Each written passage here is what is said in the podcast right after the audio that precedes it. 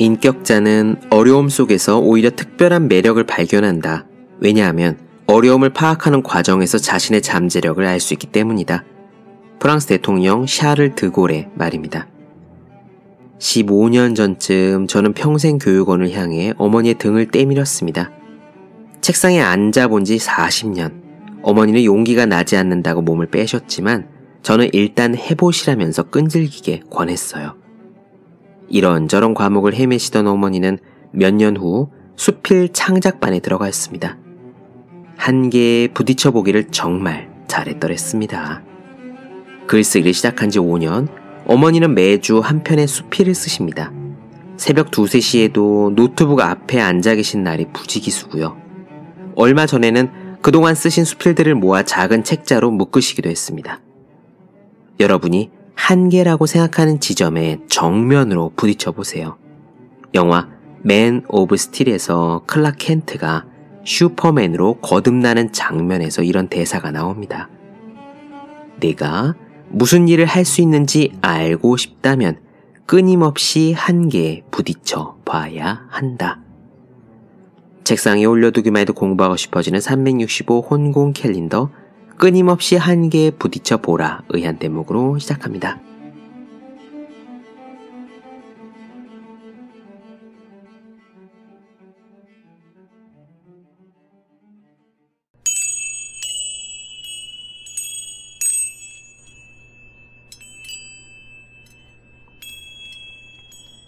네, 안녕하세요. 본격 공부 작업 팟캐스트 서울대는 어떻게 공부하는가 한지우입니다. 우리는 지금 이국종 선생님의 골든 아워 살펴보고 있습니다. 오늘 나누어 드릴 챕터의 제목은 탈출입니다. 무엇으로부터의 탈출일까요? 이국종 선생님이 놓여 있던 곳, 중증 외상 외과로부터의 탈출입니다. 여러분들께서도 탈출을 꿈꾸어 본 일이 있으신지 모르겠습니다. 직장으로부터의 탈출, 가족으로부터의 탈출, 어쨌거나 여러분이 지금 계신 곳으로부터의 탈출이겠지요. 지금 있는 곳이 지겹고 고통스러울 때 그곳으로부터 탈출을 원하지만 소원대로 탈출할 수 있는 사람은 흔치 않습니다. 탈출하고픈 곳에서 잡아두기 때문에 그럴 수도 있고 지금 있는 곳은 싫지만 이곳에서 도망가 마땅히 더 좋은 곳을 찾을 수 없기 때문일 수도 있습니다. 이육종 선생님의 경우는 어떠했을까요? 외상외과 교수로서 그분에게 가능했던 탈출은 해외로 장기 연수를 떠나는 것이었습니다. 시스템이 작동하는 곳, 외상외과가 제대로 돌아가는 곳이죠. 하지만 그 탈출은 연수였기 때문에 돌아올 기간이 정해져 있는 것에 불과했습니다. 돌아온 뒤에 바뀐 것은 없고요. 특히 한국과 영국을 비교한 부분이 저는 눈에 들어왔고 가슴이 아팠습니다. 언젠가 이국종 선생님이 텔레비전 강연에 나와서 그러시더군요. 세바시로 기억합니다. 유튜브에서 세상을 바꾸는 시간 15분 찾아서 이국종 선생님 편 꼭 들어보셨으면 해요. 미국, 영국, 일본은 중증 환자가 있으면 헬기가 출동하고 헬기가 환자에게 최대한 가깝게 다가가기 위해서 주택가 한가운데도 내린다고 합니다. 그냥 동네 마트 주차장에도 내리고요. 무엇보다 사람의 목숨이 최우선이니까요. 그럼 우리의 상황은 어떠냐? 산악구조를 위해 헬기가 날면 헬기 바람에 김밥에 모래가 들어갔다고 민원이 들어온다고 했습니다. 아파트 단지는 헬기 때문에 시끄럽다고 민원을 넣고요. 지자체는 잔디밭이 망가진다고 헬기 착륙을 허가하지 않고 학교 운동장은 아이들 공부하는데 방해된다고 헬기 착륙에 반대한답니다. 제가 얼마 전에 노르웨이를 다녀왔는데요. 오슬로에는 T반이라고 지하철 같은 것이 있습니다. 지상 구간도 있고 지하 구간도 있어요. 이 T반이 언덕 철로에 놓인 지상 구간을 달리는데 갑자기 역이 아닌 철로 한가운데서 섰습니다. 창가에 앉았던 저는 왜 갑자기 T반이 섰는지 연신 창밖을 내다보았거든요. 마침 이 열차가 구부러진 코스를 달리던 중에 멈춘 거라서 제가 앉은 창가 밖으로 열차의 앞부분부터 쭉 보였습니다. 이 T반이 왜 멈췄을까요? 조금 있으려니까 반대편. 그러니까 맞은편 철도 위에서 조그만 요크셔 테리어 한 마리, 강아지 한 마리가 걸어서 내려오더군요. 그냥 강아지가 깡총깡총 뛰는 속도로 말입니다. 그 강아지가 혹시나 이쪽 철로로 뛰어들지 모르니 티반이 섰던 겁니다. 강아지가 무사히 제 티반을 지나가고 난 다음에야 그 다음에 다시 움직이더라고요. 너무나 감동을 받아서 그 강아지 뛰는 것을 폰으로 찍어두었어요.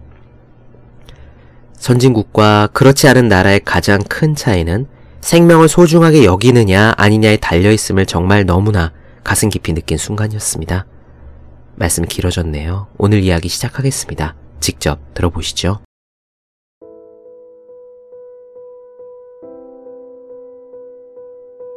2006년 주변 동기나 후배들은 해외 연수를 지원했다. 해외 연수는 연수 기간의 3배만큼 병원 복무를 의무화했다. 남들에게는 강제적인 복무 규정이겠지만 내게는 의미가 달랐다. 일찍이 가져보지 못한 직업적 안정성이었다. 선진 시스템을 배우고 심도 있게 전공 공부를 할 수 있다는 것은 나중 문제였다. 나 역시 자격 요건을 갖췄지만 한 보직 교수는 웃으며 내게 말했다. 이욱종 선생이 해외 연수 갈 일은 없을 거야. 임상 진료하는 교수가 장기 해외 연수를 나가려면 그 공백을 누군가 메워야 하는 거 알지? 그런데 누가 외상외과를 더 뽑겠어? 그의 웃음 섞인 말 한마디가 나를 조용히 물러서게 했다. 외상외과 전문의는 나 하나였다. 충원은 없을 것이며 병원은 공백을 두지 않을 것이므로 나를 보내지 않을 것이다. 그것이 내가 인지한 사실이었다. 2년 전 보건복지부는 전문 응급의료센터 건립안에 대한 보고서를 발주했다. 그때 나는 정부의 관심에 일말의 희망을 가졌다. 12월의 끝자락에 최종 보고서 50부를 들고 과천 청사를 찾아갔다. 지독하게 추운 날이었다. 보고서를 실은 핸드카를 맨손으로 끌고 가느라 손이 얼었다. 업무 종료 시간을 코앞에 두고 간신히 찾아 들어가 만난 담당 사무관은 2주 전에 새로 왔다고 했다. 그는 이 사업에 대해 아는 바가 없었다. 손으로 사무실 구석을 가리키며 보고서를 그곳에 놓고 가라고 했다. 나는 말없이 그가 지정한 구석 자리에 보고서 50부를 옮겼다. 내가 보고서를 다 옮길 때까지 그 사무관은 돌아보지 않았다. 무관심 속에 사무실을 빠져나오며 생각했다. 여기도 사지로구나. 시스템에 대해 아무런 생각조차 없는 곳에서 시스템을 논한다는 건 무의미했다. 내가 서 있는 판은 바뀌지 않을 것이었다. 나를 내보내야 한다는 연판장이 병원 안에서 공공연히 돌았다. 내가 사직하기를 바라는 것이 병원의 뜻인지 아니면 몇몇 보직 교수들과 그 배후에 있는 사람들의 뜻인지 알 수 없었다. 어디까지가 병원이고 어느 위치의 보직자들까지가 병원 측이라고 할 수 있는 건지조차 헤아려지지 않았다. 이 조직은 나를 깨끗이 자르지도 않았고 온전히 거두지도 않았다.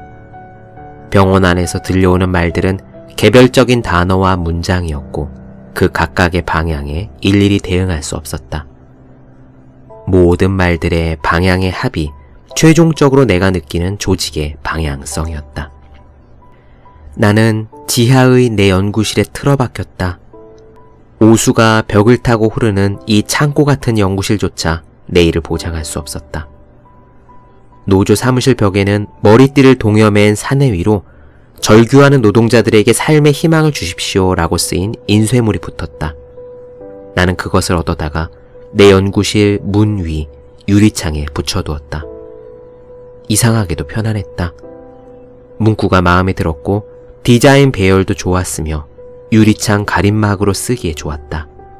나도 막장 노동자나 다름없었다.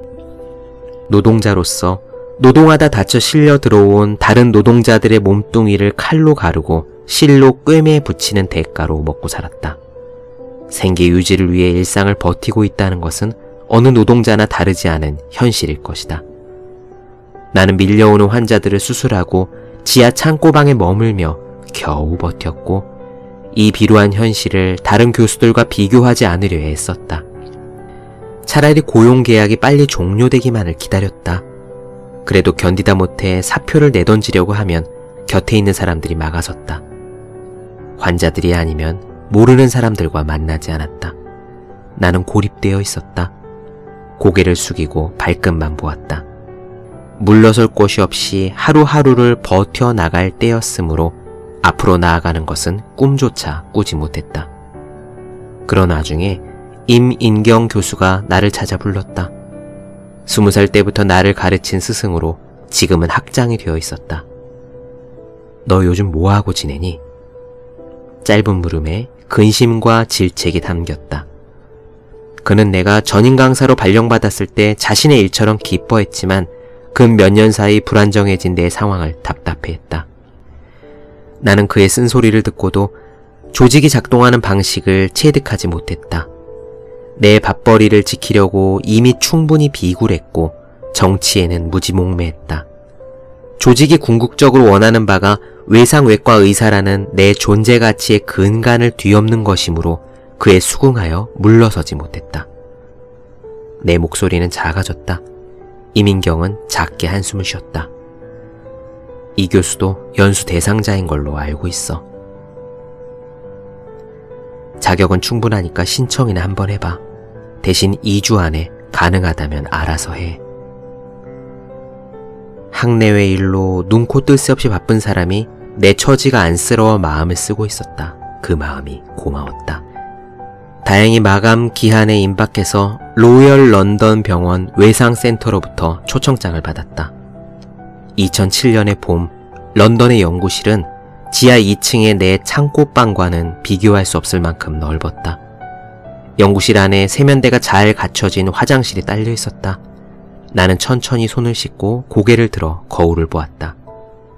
2006년 시즌에 최하위를 기록한 LG 트윈스를 생각했다. 해가 바뀌고 그들은 지난해보다 나아 보였다. 나에게도 새 시즌이 가능할 것인가? 가능하다면 잘 해보고 싶었다. 런던은 인구 천만 명이 넘는 오래된 도시에 거점 외상 센터만 네 곳이 있었다.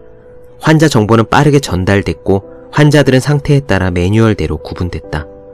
로열 런던 병원 외상센터 의사들은 의료 장비가 장착된 헬리콥터에 주저없이 올라탔고 환자가 있는 곳이면 15분 안에 런던 외곽을 포함해 어디든 가 닿았다. 내가 4년 전 미국에서 보았던 환자 치료 원칙들은 런던에서도 완벽히 운용되고 있었다. 서울은 런던에 비해 도로가 넓고 큰 광장을 가졌으며 관공서와 학교도 많다.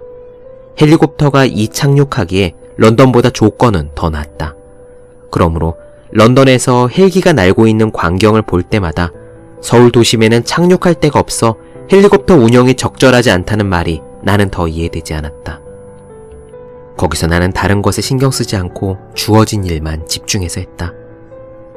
환자를 보러 응급실에 내려갈 때마다, 중환자실에 갈 때마다, 회진을 돌 때마다 사람들은 외상외과 의료진을 진심으로 반겼다. 할 일을 하고 그 자체로 인정받고 내가 틀리지 않다는 사실을 확인했다. 그곳에서 나는 원흉도 돌연변이도 아니었다. 제대로 된 시스템 속에서 일하면서 한국에 다시 돌아가면 외상외과 일을 계속하지 않을 것이라고 생각했다. 시스템이 없는 곳에서 일하며 겪는 허무와 무의미를 더는 견뎌낼 수 없을 것 같았다. 런던의 바쁜 일과 사이에도 틈은 생겼고 주말에는 회식이 있곤 했다. 그럴 때면 동료들과 펍에서 맥주를 마시고 클럽에서 새벽까지 음악을 들었다. 주어진 일을 열심히 하면 직장에서 인정을 받고 여유가 생기면 동료들과 편히 술 한 잔을 기울일 수 있었다. 내가 삶에서 바란 것은 그 정도였다. 앞으로도 이만큼만 살았으면 싶었다. 그러나 1년 만에 돌아온 아주대학교 병원의 분위기는 흉흉했다. 외상외과는 사라지지 않았으나 이름만 남아 있었다. 복귀한 다음 날, 한 보직 교수가 전화해서 나를 찾았다. 응급실 뒤편의 빈 진료실에서 그를 마주했다. 그가 물었다. 뭘 배우고 온 거야? 진이 없는 질문에 대한 내 답은 길고도 상세했다. 그는 귀담아 듣지 않았다. 내 말이 끝났을 때 시큰둥한 목소리로 나의 말을 받았다. 이 선생, 여기는 영국이 아니잖아? 이 교수가 이제 마흔쯤 되었나? 이제 좀 적당히 해. 일단 수술을 안 했으면 해. 그게 과의 입장이야. 어차피 전공의 배정도 없어서 학생이나 응급구조사들만 데리고 하는 것도 남보기에 좋지 않고. 그랬다. 그들은 이미 내가 돌아오기 전에 내 업무를 날려버리기로 결정한 것처럼 보였다. 생각보다 마음이 무겁지 않았다. 런던에 있는 내내 생각해둔 말도 있었다. 나는 그 말을 했다. 걱정 안 하셔도 됩니다.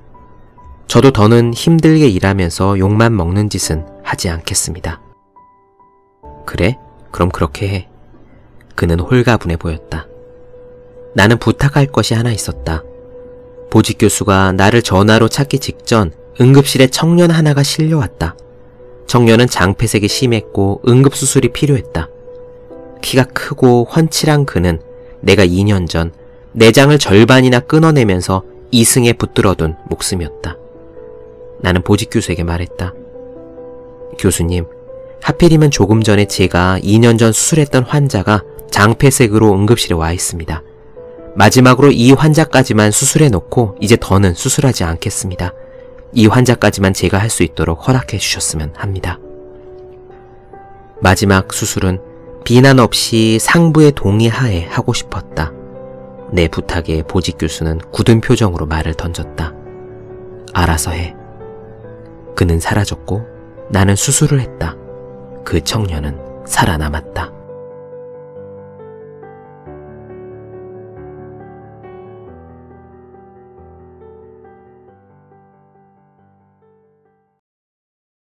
네. 본격 공부작업 팟캐스트 서울대는 어떻게 공부하는가 이욱정 선생님의 골든 아워 나눠드렸습니다.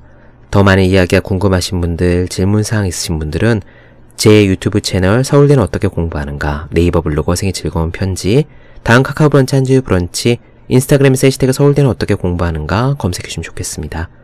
또 공부하시는 모든 분들의 필수품 왜 이런 책이 지금까지 없었을까 학생, 수험생, 취준생, 직장인 등 공부하시는 분들을 위해서 어떻게 해야 효과적으로 공부할 수 있는지 설명한 혼자 하는 공부의 정석, 그리고 책상에 올려두기만 해도 공부하고 싶어지는 365 홍콩 캘린더 아직 읽지 않으셨다면 꼭 한번 읽어보셨으면 합니다.